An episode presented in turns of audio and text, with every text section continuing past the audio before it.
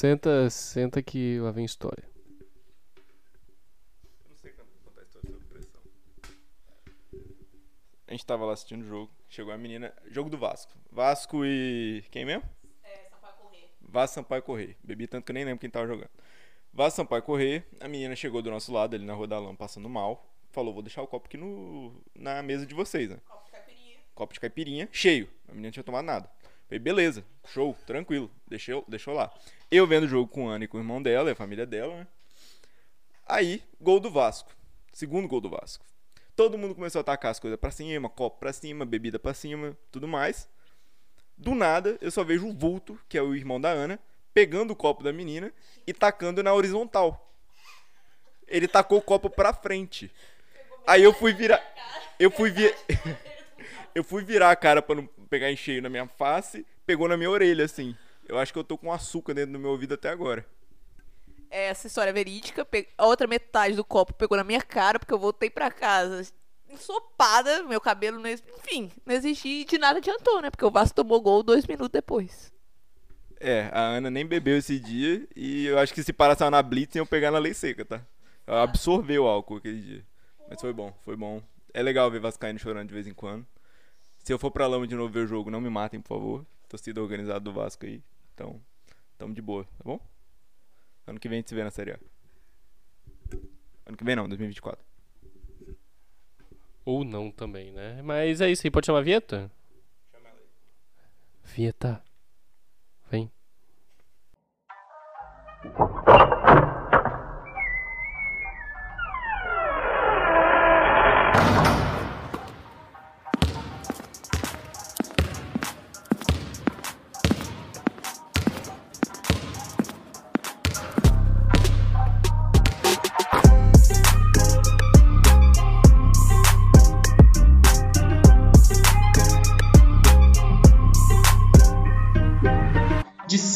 Sexta o melhor podcast sobre o melhor basquete do mundo. Vambora então, começando. Começando, começando mais um episódio de Sexta Sexta. Bem-vindo você aí que tá nos escutando em qualquer local, no seu carro, no seu celular, na sua casa, em qualquer lugar aí, tá? A gente tá de volta. Olha, tamo- estamos com frequência, hein? Segundo episódio em menos de um mês. Isso pra gente já é lucro já. Tô. Exatamente, mas a gente cumpriu, né? Essa é a diferença. mais que ano passado. Já é mais episódio que ano passado inteiro junto. Verdade. Isso aí, isso aí eu tenho que, que, que assinar embaixo. Bom, a gente tem muita coisa pra falar hoje, mas antes, Ana Quarelandes, Gabriel Mazinho. É isso aí, fala galera, nesse clima de Copa que eu já tô, né? Não sei vocês, mas eu já tô naquele pique. Né, pra mais um episódio do Sexta, com meus dois amigos queridos, Mazinho. É isso aí, bem-vindos aí pra mais um episódio do Sexta. Eu vou falar alto dessa vez, porque todo episódio eu percebo depois que eu tô falando baixo pra cacete. Mas é isso, bem-vindos aí, bem-vindos. É, Será que eu dou a palavra pra Ana de novo, América? Ela tá pedindo aqui. Perigoso. Vamos ver o que, que sai. Não, é só pra parênteses aí, é porque você já fala baixo naturalmente, e eu e a América, a gente já é meio um nível acima do patamar de, falar alto, e acaba o contraste ficando ainda maior, né? Então, tô te defendendo, amigo, tô te defendendo. Obrigado, obrigado. Eu acho que você que devia apresentar o programa hoje, então. É porque antes era o Américo, no último fui eu, agora tem que ser a Ana, né? Mas o Américo chamou a vinheta, deixa ele. Bom, vamos começar que a gente quer bater o tempo recorde então, hein? É, a gente tem três coisas pra falar nesse programa. A primeira é que vamos falar de técnico que caiu, técnico que tá perigando cair também na NBA, temos alguns nomes aí pra falar pra vocês. A segunda é que o Westbrook finalmente achou o lugar dele que é no banco, né? E isso pode ajudar o, o Lakers a, a conquistar algumas vitórias. E o terceiro é que a gente vai discutir se na NBA tivesse torcida organizada, qual time teria a melhor torcida organizada. Isso aí a gente vai deixar pro final pra finalizar, beleza? Então vamos começar já. Quem caiu? Steve Nash caiu, hein?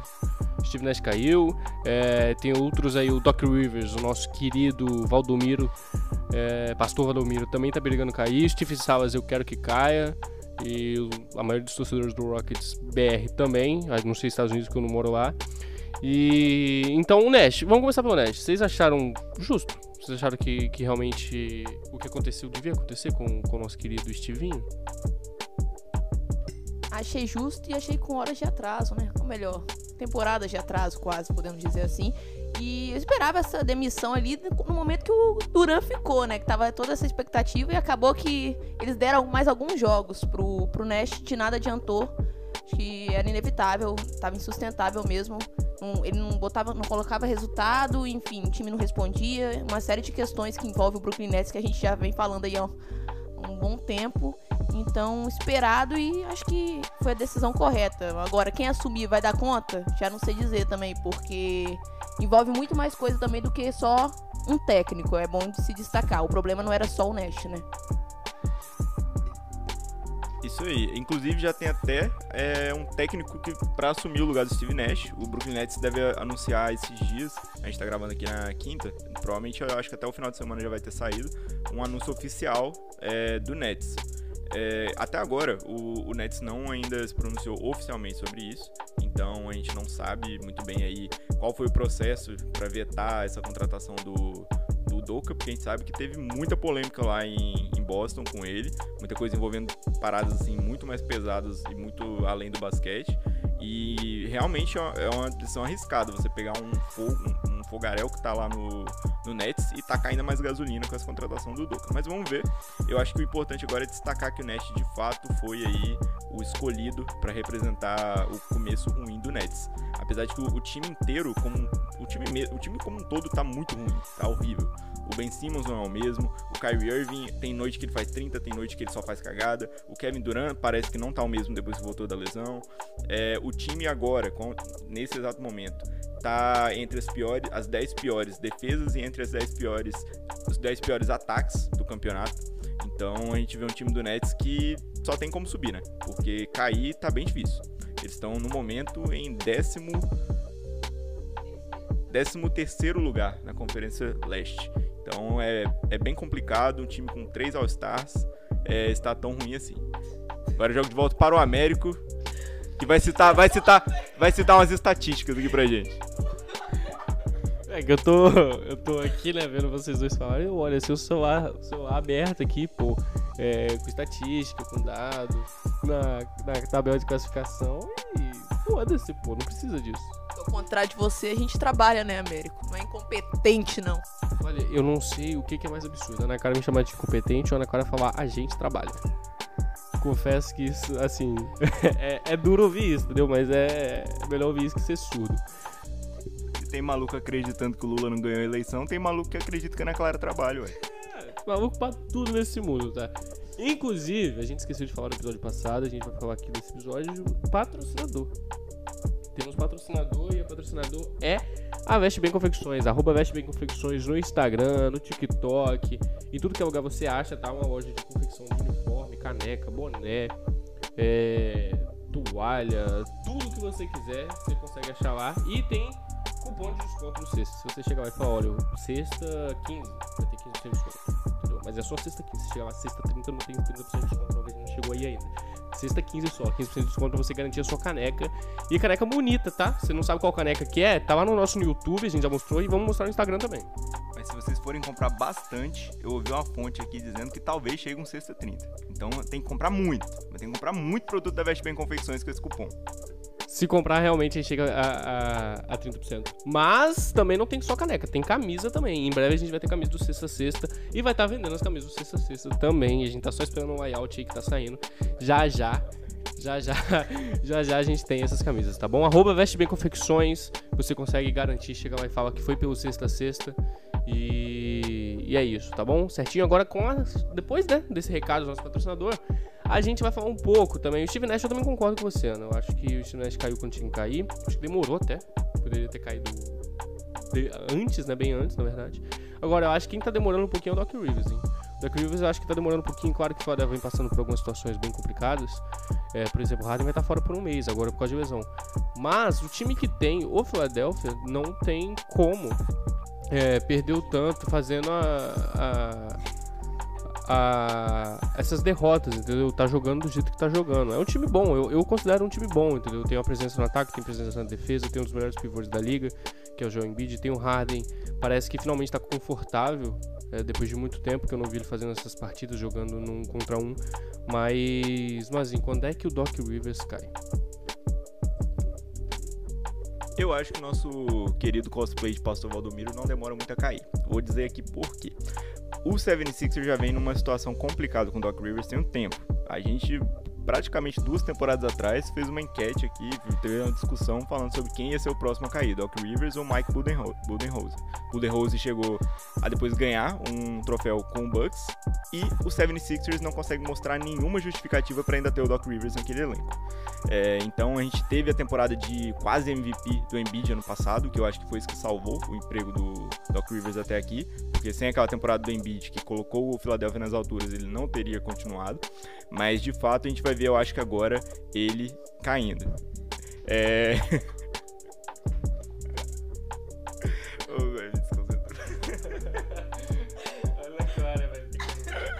Ana Clara recebendo notificação do Tinder aqui enquanto a gente grava.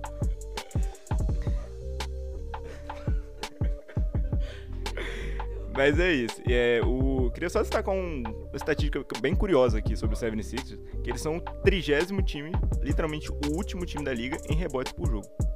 Eu acho isso um pouco preocupante quando você tem o Joel Embiid, que é literalmente um dos melhores é, pivôs dominantes hoje na liga, e quando você tem um time que tenta jogar muito na transição, mas como você vai jogar na, trans na transição sem pegar rebote, né? Então eu acho que é complicado, o time tá precisando achar uma identidade, tá precisando descobrir o que, é que eles vão fazer é, com essa, essa, dupla, né, do Harden e do, do Embiid. O que, que você acha, Ana? Concordo com vocês, acho que não vai durar muito o Doc Rivers no, no Philadelphia, não tem mesmo não, porque o time não rende, coletivamente falando assim, tem destaques aí pontuais, individuais em determinados jogos, mas enfim, falta muito e acho que é o próximo, talvez, da fila a vazar. E aí eu já não faço a menor ideia de se quem, quem vai assumir, como que projetar esse Philadelphia aí ao longo da temporada. Fala-se muito, e o América eu acho que vai, vai reconhecer aqui o que eu vou falar, fala-se muito no Mike D'Antoni que é né, uma opção aí que já tem um histórico com Harden, já tem uma histórico, uma, um histórico com o Daryl Morey, que é o chefão lá do 76ers. O que, que, você acharia dessa reunião de Houston, agora total, né, no, no 76ers? Assim, eu acharia no, no, no, mínimo problemático, entendeu, essa, essa parceria. Porque o D'Antoni, se não me engano, tá no Nets ainda, não tá? Tá no Nets ainda o D'Antoni, não tá? Acho que ele tá como auxiliar no Nets. Não sei se mudou esse ano. Mas assim, é. A, a relação dele com o Harden na época do, de Houston não foi das melhores, entendeu? Tudo bem que o D'Antoni ele chegou depois do Kevin McHale, que tinha todo o problema também com o Dwight Howard, toda essa relação. O Chandler Parsons ainda estava no Houston naquela época. Mas eu não vejo com bons olhos, não. O D'Antoni ele sempre teve uma ideologia que ele defendeu com, água, com unhas e dentes dentro da liga. Só que nunca trouxe bons frutos, não, entendeu? Até acho que chegou no máximo da ideologia dele, mas assim, nunca conseguiu um campeonato. É, parou em final de conferência. E eu não vejo ele aplicando essa mesma ideologia, por exemplo, em Filadélfia. Entendeu? Não tem como ele jogar muito rápido também em Filadélfia, porque você tem jogadores pesados lá. Mas que seria no mínimo curioso e bom pra caralho pra, pra mim, que sou o torcedor do, do, do Houston, de ver o D'Antoni comandando o PJ Tucker e o Harden novamente. Isso seria interessante. E o D'Antoni já não tá mais no Nets, né? Ele quer ver um fracasso sendo repetido em outro time, mas assim, só pode, né? Um, realmente. Mas uma coisa que a gente pode falar que o 76ers tem e que o Houston nunca teve é um Joel Embiid ao lado do Harden. Não, digo mais. É, na época que o, o É que o D'Antoni não tava ainda, né? Mas o Dwight Howard da época era bem. Assim, era um. Ele tinha chegado com um hype absurdo, mas depois foi descoberto a fraude que ele era na época, né? Mas ele foi, chegou com um hype absurdo também. E o Houston, não sou, na, época, na época era Kevin McKay. Eu acho que o D'Antoni chegou a pegar, acho que o último ano do Howard, não sei, não lembro muito bem não. Mas assim, o D'Antoni não utiliza bem os pivôs. Assim, é, a única utilização boa de pivô que ele teve na época do Houston foi o Capella, que culminou na venda dele, tudo bem, beleza.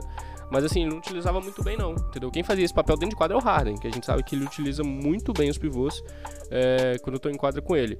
Mas assim, talvez eu queira ver fracassar, entendeu? É a mesma coisa que eu tô vendo com o seu time, com o Westbrook, não tem problema, mano. Inclusive, vamos passar pro, próprio- pro próximo tópico, hein? Eu amo quando o Américo puxa o próximo ponto da pauta sem querer, assim. É, acho que a gente pode falar do, do Westbrook. Eu acho que a Ana deveria, merece ser a primeira a falar sobre isso, né? O Westbrook no banco nos últimos dois jogos. O Lakers ganhou esses dois jogos. Acho que é uma mudança aí que tem que continuar, Ana. Sem dúvida, é o caminho não fez a troca. Não fez a troca. Então tem que, a gente tem que pensar com a cabeça de tipo, vamos encaixar o Westbrook da forma que for pro time começar a ganhar. E encontrar uma saída dele começar no banco. E de fato eu acho que é a melhor saída. Ele. Eu che- eu até brinquei aqui, né? O sexto homem da liga chegou e que bom que ele começou a desenvolver melhor seu basquete, porque eu torço. Eu, eu acredito que não, não pode ser ele, ele não querer, sabe? Então eu acho que realmente há uma saída aí. Aí veio duas vitórias seguidas. Óbvio que isso vai variar, é todo um processo. Mas já que a troca não aconteceu, acho que a melhor saída pro Lakers é essa, essa opção dele ser um sexto homem, assim, ele começar o jogo no banco e vir puxar um ataque pra quando o LeBron descansar, quando um Anthony Davis não tiver ali mais na quadra. Então, acho que realmente é, é, uma, é a única saída possível. Mas deixa aqui aberto que, que eu queria uma troca e vou continuar querendo. Um tempo atrás rolou também uma, uma conversa, né, de tipo trocar o Westbrook, é, tardemente falando, né, pelo Buddy Hield.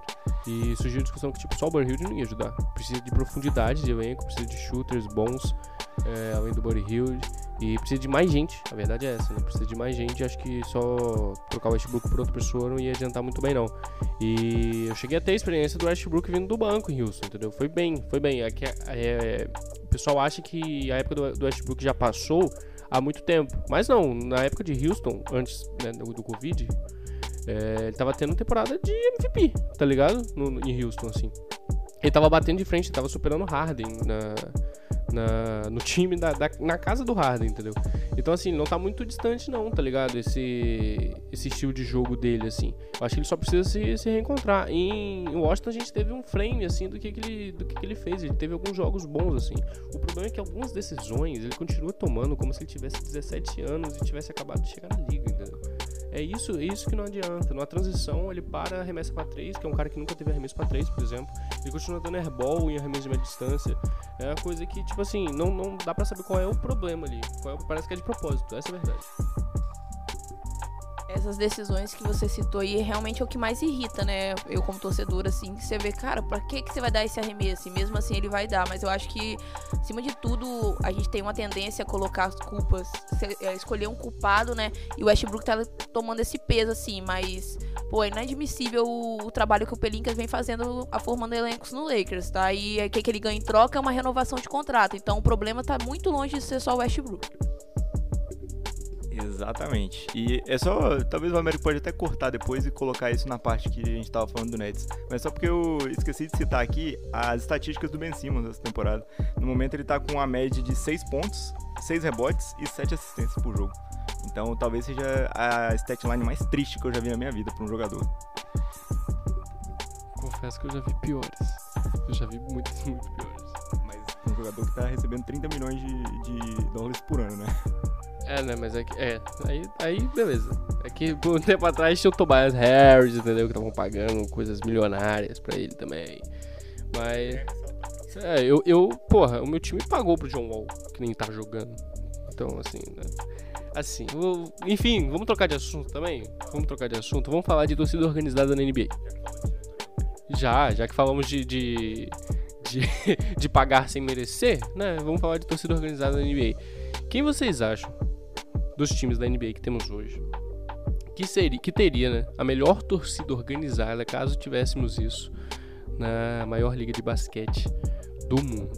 Assim, a gente tem alguns nomes que surgiram bem aqui em off, né? A gente tem Philadelphia. É, eu, eu defendi a ideia do Orlando, por quê? Porque Orlando é o time com o maior número de torcedores brasileiros.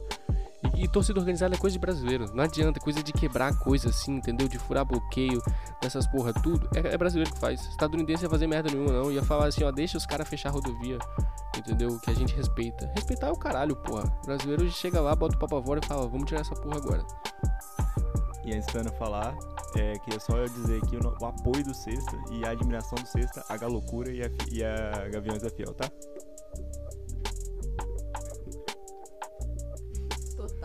Mas é que eu queria levantar aí um questionamento de qual é o parâmetro pra eleger essa melhor organizada. Quem vai fazer mais bagunça, quem vai invadir quadro e badernar, ou quem vai cantar mais o jogo todo? Qual é o parâmetro? O mesmo parâmetro que a gente sempre teve nas nossas discussões aqui. Nenhum. Entendi. quiser. Dito isso. Não, dito isso, eu acho que a torcida mais ag- tipo, agressiva que iria estar ao caos, assim. Filadélfia entra forte nisso. Detroit entra forte nisso. Agora, por um outro lado, assim, de torcida de. Sabe, de envolvimento, assim.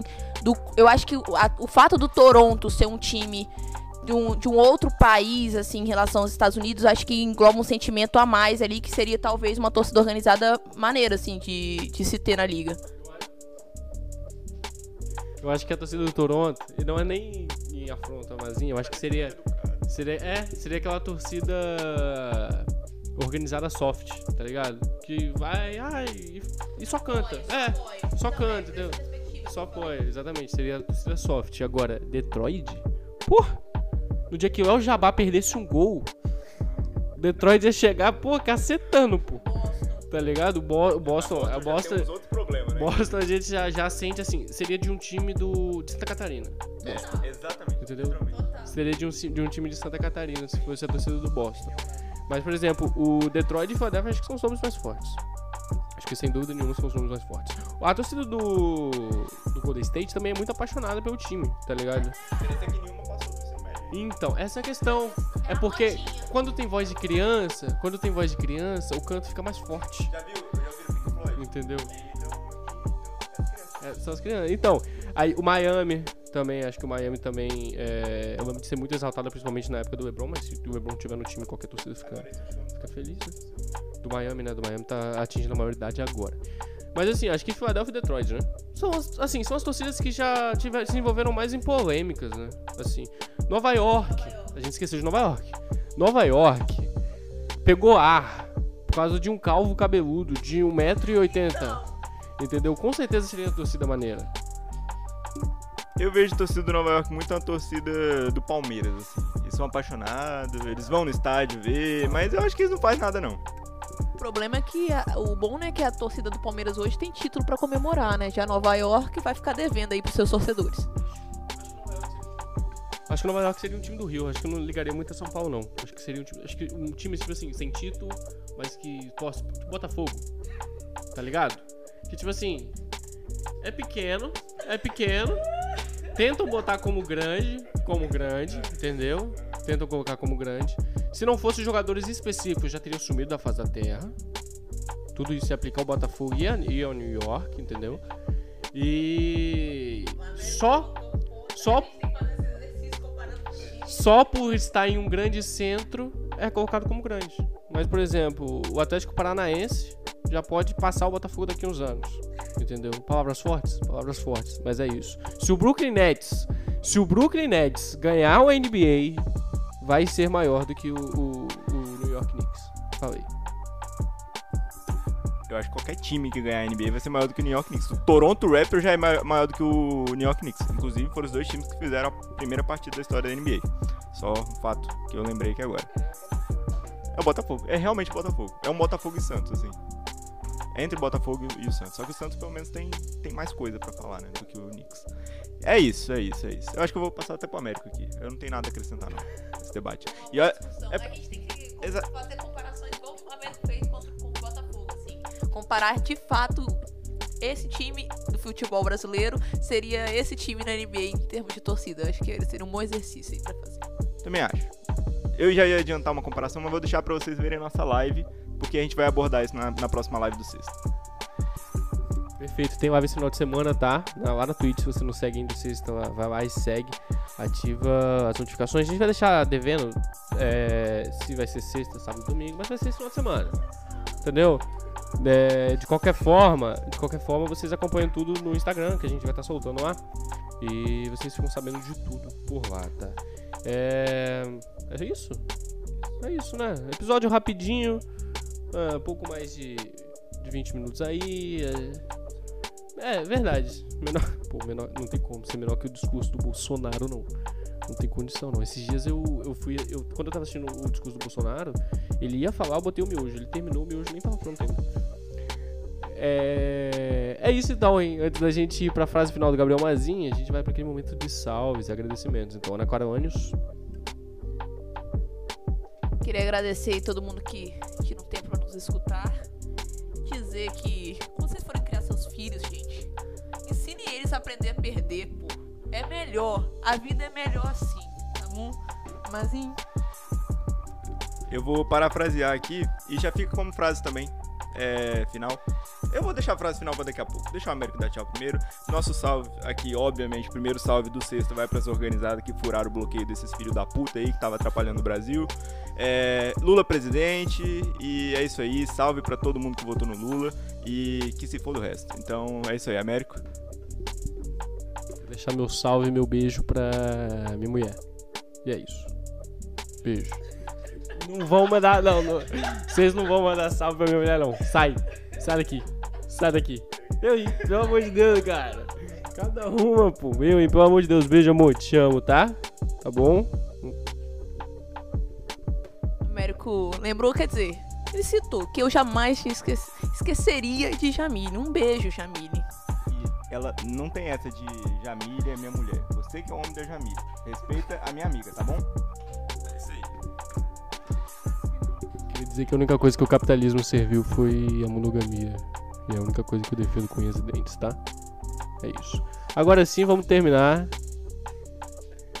E. Mazinho, frase final então, né? Frase final. Eu, ao invés de parafrasear, vou deixar só o filósofo que eu ia citar falar por ele mesmo. E então fiquem com aí e até a próxima. do mundo, um monte de gente triste. Foda-se quem tá triste. Foda-se quem tá triste. Eu tô feliz. Ao Corinthians, o maior time do mundo. Do mundo. Se não der certo, eu te mando o vídeo, você pega o áudio. É, eu, assim, eu confesso que quando apareceu o Neto eu fiquei aliviado, porque eu achei que ele ia soltar algum áudio que eu tava soltando atrocidades. Mas tá bom. Que bom que é o Neto, viu? Fiquem ligados, fiquem ligados que bom que foi o Neto, tá bom? Tchau, é isso, de sexta a sexta. Valeu.